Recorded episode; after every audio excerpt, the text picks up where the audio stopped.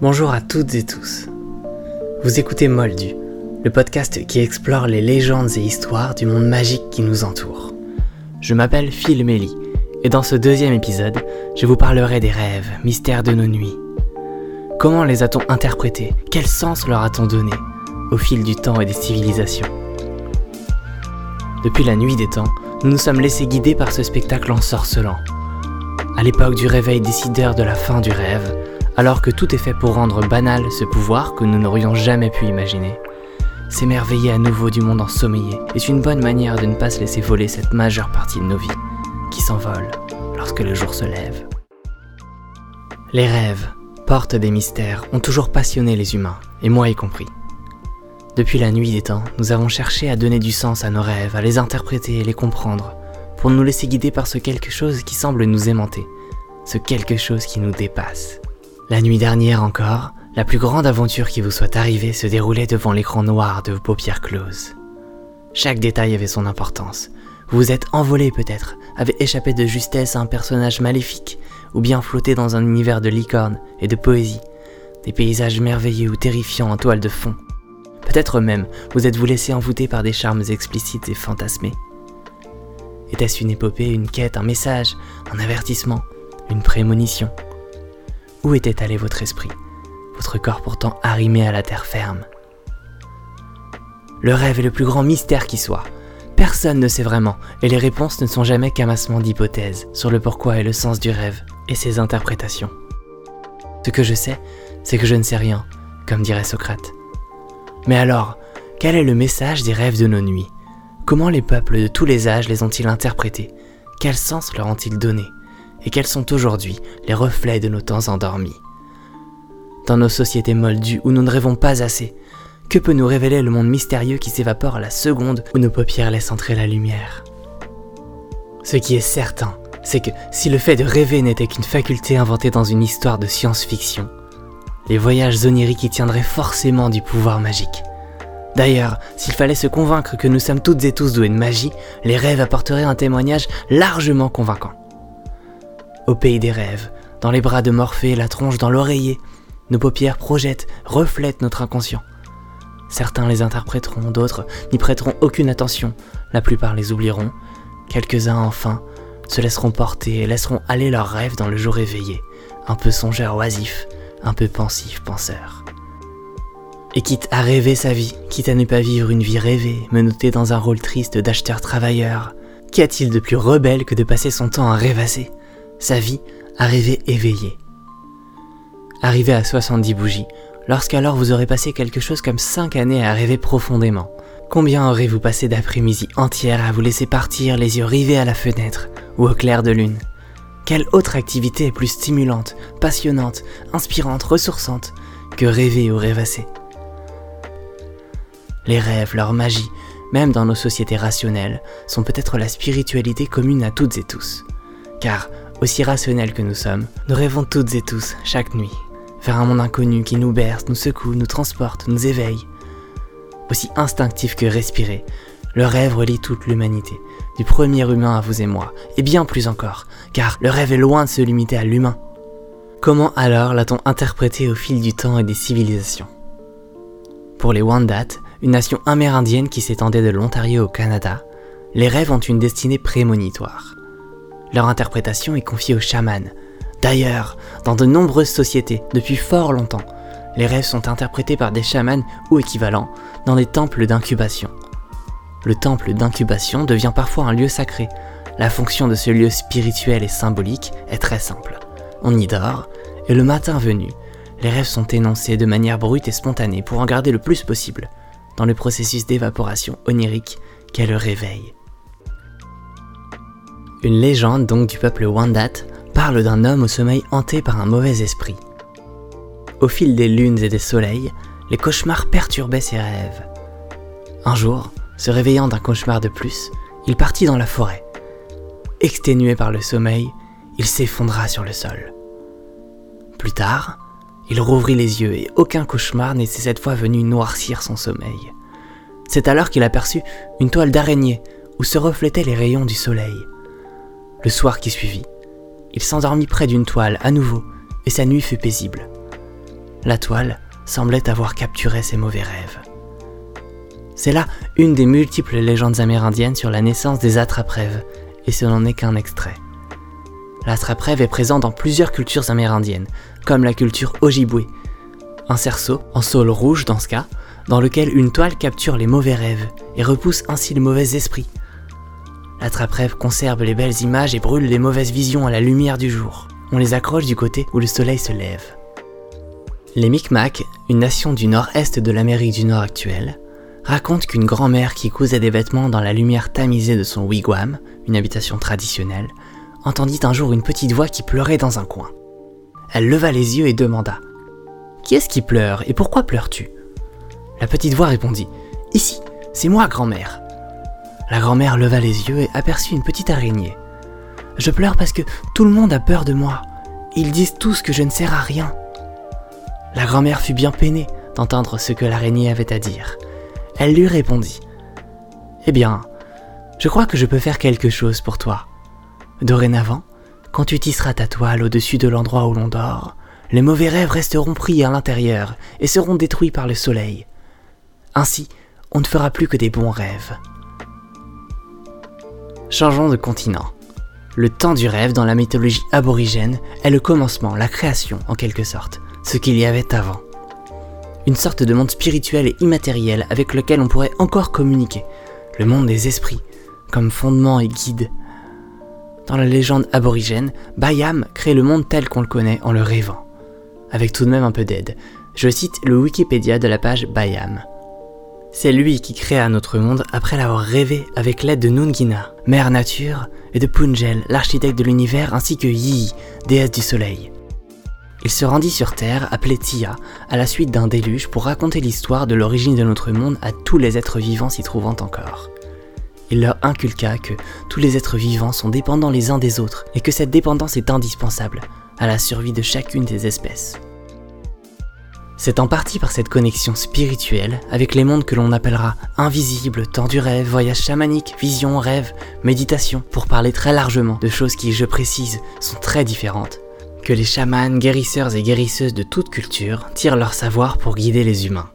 Car dans très nombreuses cultures ancestrales, les savoirs se transmettent notamment par les rêves, et de manière héréditaire. Comprenez bien, ce n'est pas une hérédité par le sang, disons, à l'occidental. C'est simplement les ancêtres qui viendraient dans les rêves de leurs descendants transmettre un savoir.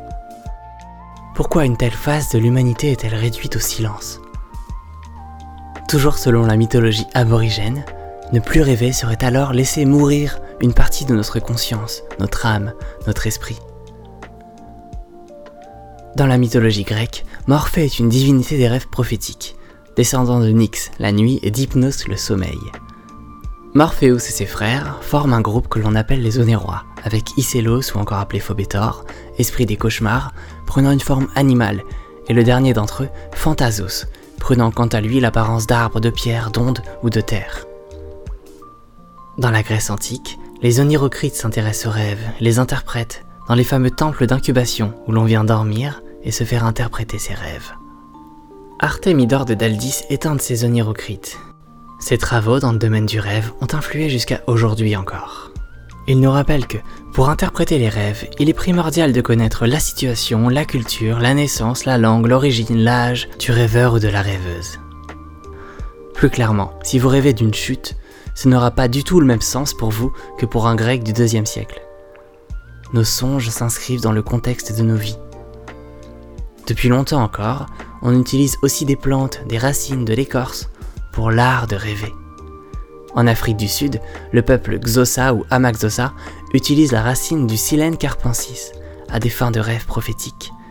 En Inde, la médecine traditionnelle Ayurveda fait usage du Celastrus paniculatus ou Malkangini pour favoriser les rêves lucides et le souvenir des rêves, plante qui aide aussi bien à la concentration et à la mémoire.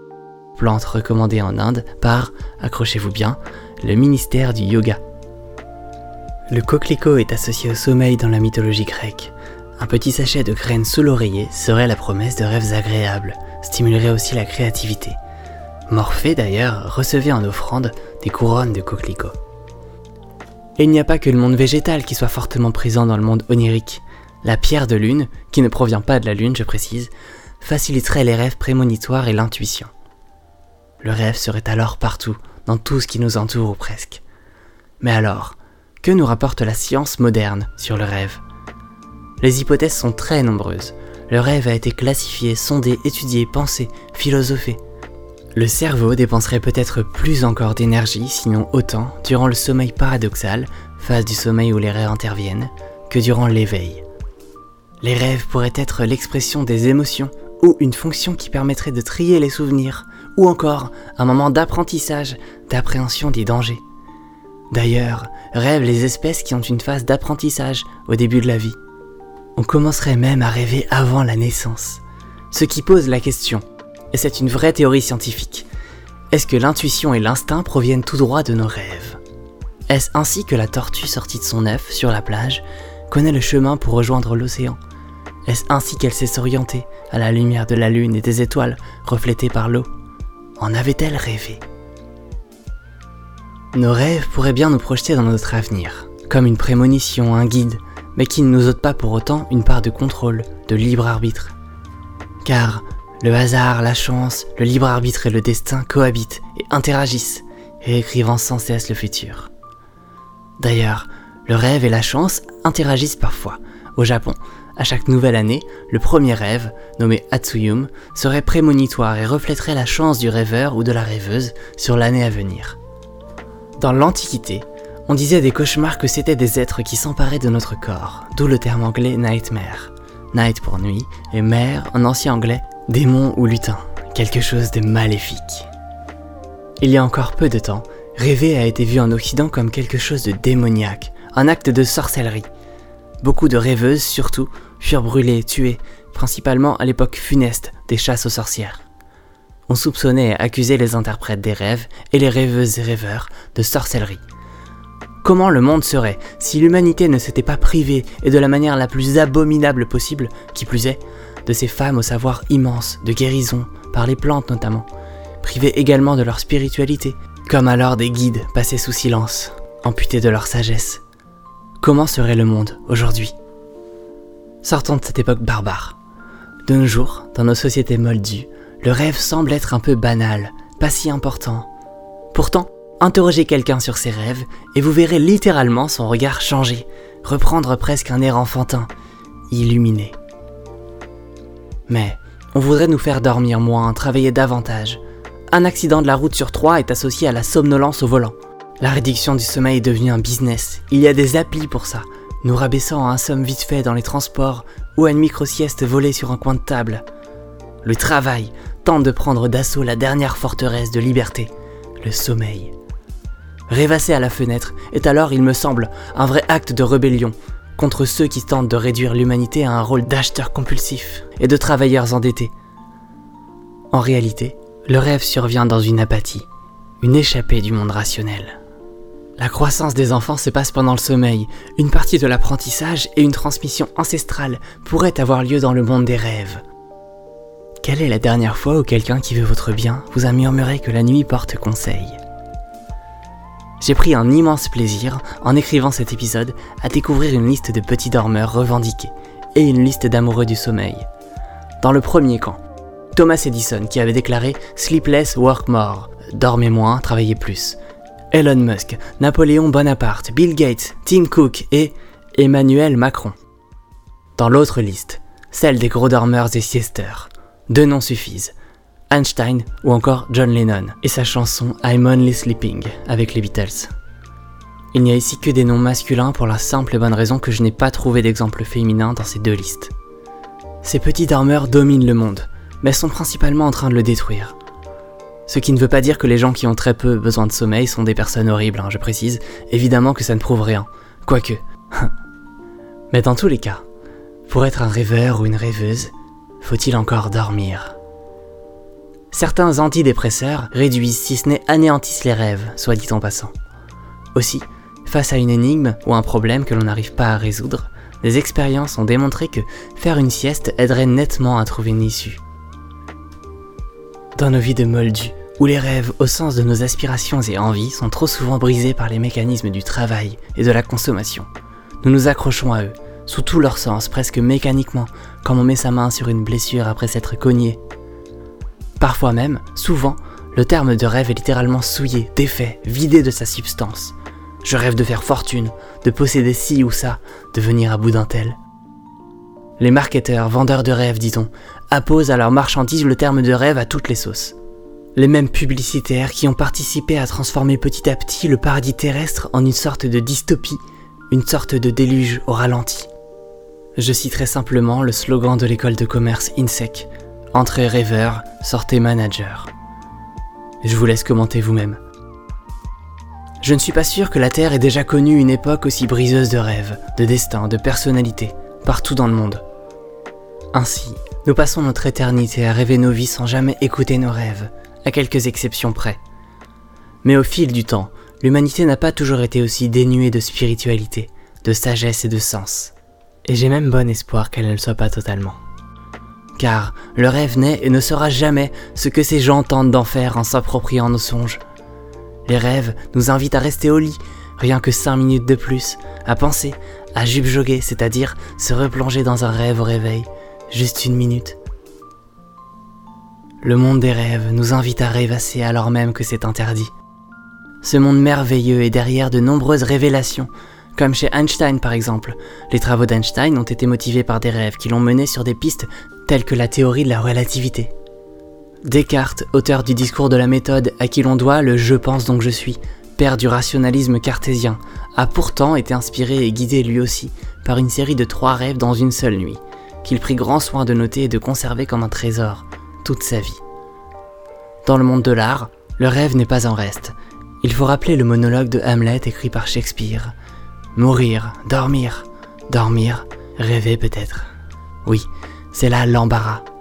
Car quel rêve peut-il nous venir dans ce sommeil de la mort, quand nous sommes débarrassés de l'étreinte de cette vie ? Fin de citation. Paul McCartney verra en rêve sa mère à l'époque récemment décédée, qui lui dira le Let It Be qu'il nous a transmis. Des années plus tard, la mélodie de Yesterday lui viendra aussi entièrement en rêve, si bien qu'il crut que la mélodie n'était pas de lui pendant longtemps, et rechercha qui pouvait bien l'avoir composée, avant d'accepter des années plus tard qu'elle pouvait provenir de son rêve. Dali faisait des siestes avec une cuillère dans la main. Une fois qu'il s'endormait, la cuillère lui tombait des mains, ce qui le réveillait de son hypnagogie, l'état de commencement du sommeil, dont il revenait parfois avec des paysages et scènes oniriques qu'il peindra. Cet état de semi-réveil est utilisé par de nombreux artistes qui s'en inspirent. Cette partie manque encore cruellement d'exemples féminins, qui doivent pourtant bien exister mais que je n'ai malheureusement pas trouvé. Les rêves, comme moteur de l'humanité créative, inspirée et inspirante, on peut bien sûr noter le « I have a dream » de Martin Luther King, et enfin j'aimerais vous partager quelques chansons du domaine du rêve, à commencer par « I've got dreams to remember » de Otis Redding, « Dream a little dream of me » du légendaire duo Ella Fitzgerald et Louis Armstrong, « Imagine » de John Lennon, les « Daydreaming » de Aretha Franklin ou Radiohead, ou encore « Darn That Dream » de Dinah Washington et Clifford Brown, « La rêverie » de Debussy. Et même, pourquoi pas, dans un autre registre, ce rêve bleu, je n'y crois pas, c'est merveilleux. Les phénomènes liés au rêve sont tout aussi fascinants, comme le rêve lucide, un rêve où l'on a conscience de rêver. On peut alors, au fil des nuits, apprendre à voler, explorer consciemment les mondes des songes. Durant le sommeil, nous sommes presque entièrement paralysés, et parfois, le matin venu, certains se réveillent sans sortir immédiatement de la paralysie. C'est ce qu'on appelle la paralysie nocturne. Les visions décrites sont souvent sombres, ombragées. On ne peut littéralement pas bouger, ni ouvrir les yeux. Et ce que l'on voit correspond parfois parfaitement à ce qui nous entoure. On trouve beaucoup de témoignages, de visions d'enlèvements, d'agressions, de menaces, dans une atmosphère triste et dangereuse. Il faudrait alors s'armer de calme, se rendormir, jusqu'à retrouver son état normal. Imaginez un peu les interprétations que la paralysie du sommeil a dû générer depuis le début de l'histoire de l'humanité. Le rêve est le mystère par excellence. Chez les Moldus, c'est périlleux d'en parler. On n'est pas sûr, on est comme fébrile. Peut-être effrayé par ce quelque chose qui nous dépasse et qui pourtant nous transporte chaque nuit. Mais les rêves nous offrent de nous reconnecter avec nous-mêmes, de reprendre notre temps, notre droit à rêver et redevenir libre, au moins sept ou huit heures quotidiennes. Chacun et chacune a la responsabilité d'explorer le monde immatériel et invisible pour en lire le sens. Je ne suis pas interprète de rêve, probablement que vous non plus. À l'époque des savoirs perdus, peut-être n'y a-t-il pas meilleur allié que notre intuition pour comprendre nos rêves, propres à chacun d'entre nous. Si le rêve peut être prémonitoire, si nos rêves nous guident, si dans ce monde nocturne, nos ancêtres viennent nous transmettre des messages, s'il faut, aussi difficile que ce soit, suivre ses rêves, je voudrais vous partager une parole de Mère Teresa. L'autre jour, j'ai rêvé que je me trouvais devant les portes du paradis, et Saint Pierre me disait « Retourne sur terre, il n'y a pas de bidonville ici !» Ce n'est pas tant la croyance chrétienne que je trouve importante ici, je précise que je ne suis pas croyant, mais plutôt simplement le message qui lui a été transmis dans son rêve, qui est fascinant et plein de courage, de force et de sagesse. Et nous, dans notre époque, pouvons nous inspirer de celles et ceux qui ont su suivre leurs rêves ou leur chemin, s'écouter en somme, malgré les bâtons dans les roues, les injonctions et les freins, et nous inspirer également des peuples qui ont su préserver leur spiritualité, alors même bien souvent que des oppresseurs ou des colons ont tout fait pour les en déposséder, éteindre leur culture. Si en mourant, un arbre transmet à ses semblables de la force et de l'énergie via ses racines, pourquoi pas nos ancêtres via le monde des rêves ? Les aborigènes nous apprennent que le rêve n'est que le commencement, que nous ne sommes qu'une suite, issue d'un tout. Alors, dès que nos paupières laisseront entrer la lumière du jour, projetons-nous encore un peu dans nos rêves, rien qu'une minute, ou toute une journée. Et bien sûr, rappelez-vous que Hermione Granger, sans qui Harry Potter n'aurait pas survécu une année à Poudlard, était fille de Moldu. C'était Moldu le podcast, écrit et réalisé par Phil Melli, moi-même, pour Imago T V. La musique en fond était Flow Witch du groupe Purple Cat. Dans le prochain épisode, je vous parlerai des loups, comme gardiens d'un monde qui nous est devenu étranger. Je vous parlerai des légendes et superstitions autour du loup, et du pouvoir des récits pour manipuler l'opinion et faire d'un animal magique, maillon central d'un équilibre, un être sanguinaire et diabolique. En réalité, lorsque l'on s'intéresse au loup, les licornes paraissent fades et dénuées de magie. Alors, à bientôt, et d'ici là, faites de beaux rêves.